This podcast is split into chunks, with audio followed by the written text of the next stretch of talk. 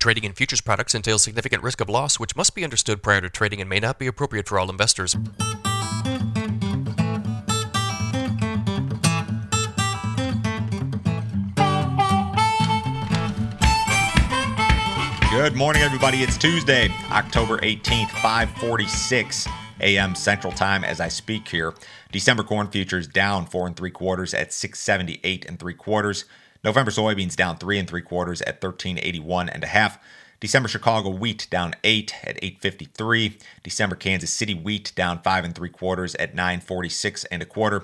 December spring wheat down 3 at 952 1/4. If you guys are listening on the podcast, appreciate it as always. Leave me a rating, leave me a review. If you're watching on YouTube, make sure you subscribe to the channel. We're super close to 7,000 subscribers on YouTube. I think we're like 50 away. So if you guys are watching and you're not subscribed, make sure you hit the subscribe button, hit the like button, leave me a comment. If you've got crop updates, harvest updates, basis updates, any opinion on anything that I say here, drop it in the comments. All of those things will help YouTube to help me to grow this channel.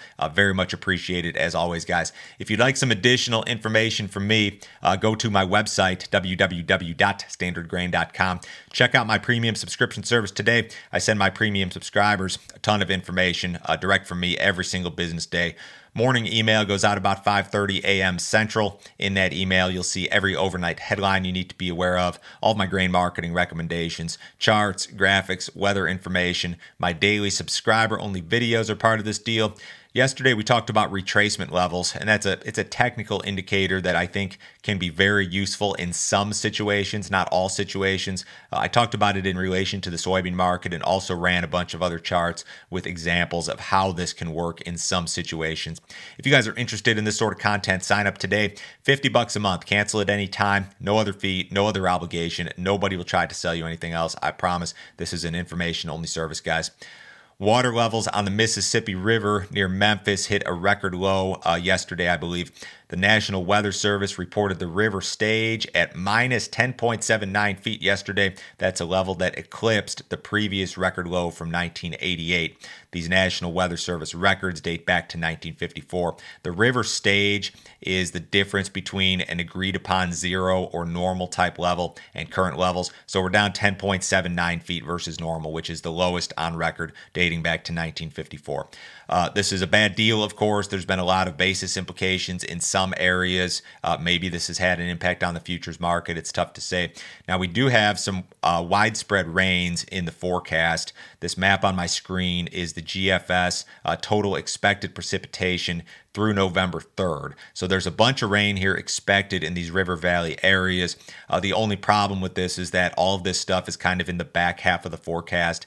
These rains are expected to begin accumulating around October 24th or 25th. So forecasts out that far, of course, can be wrong. They can be subject to change. We come in tomorrow, the next day, and maybe these rains aren't in the forecast. But this looks pretty convincing, and this could be helpful. But between now and then, over the next week, the water levels are going to continue to drop, which is a big problem for shipping and any sort of grain movement down the river, of course.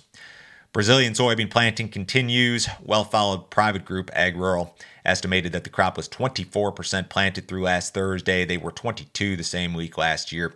Brazilian farmers planted about 14% of the country's expected acreage in just 1 week.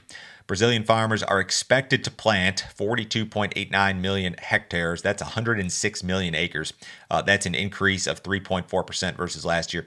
For comparison, U.S. farmers planted 87.5 million acres of soybeans this past spring. They've got some rain in the forecast. Rain's expected to fall over almost every key Brazilian soybean corn and soybean growing area over the next 15 days or so. So the potential for record crops, corn and soybeans in Brazil, remains very much intact at this point, and that's exactly what just about every entity out there, both public and private, is projecting.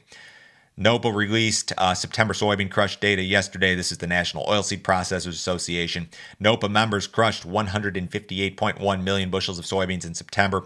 That was below the expectation, which was 161.6.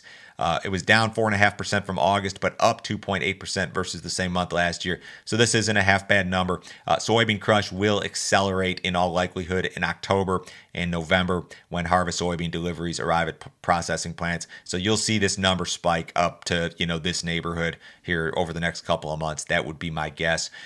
We talk about this because USDA projects that domestic crush will account for nearly 51% of all demand for soybeans grown in the U.S. this year. So it is important to track this crush data and be aware of just what the pace is, that sort of thing. Get into crop progress here. Soybean harvest moving very quickly, 63% nationally, up from 44% last week, well ahead of the 52% average. States that are 70% complete or better in regard to soybean harvest include Louisiana, Mississippi, Nebraska, South Dakota, North Dakota, and Iowa. Your slower states that are 50% complete or below include Kansas, Missouri, Michigan, Kentucky, Tennessee, and North Carolina. USDA said 96% of the soybean crop is dropping leaves nationally, ahead of the 94% average. Corn harvest also ahead of schedule, 45% complete nationally, up from 31% last week, ahead of the 40% average. States that are 50% complete or better include Texas, Kansas, Missouri, Kentucky, Tennessee, and North Carolina. 94% of the corn crop mature nationally versus 92% on average. U.S. winter wheat planting near an average pace, 69% complete nationally versus 55% last week, just a little bit ahead of the 68% average. Southern plains, northern, northwestern areas are well past the halfway point. A lot of those places are near completion. Your midwestern SRW states slower, drag down the national average, as is normal. USDA said the crop is 38% emerged nationally versus 26% last week, 44% on average.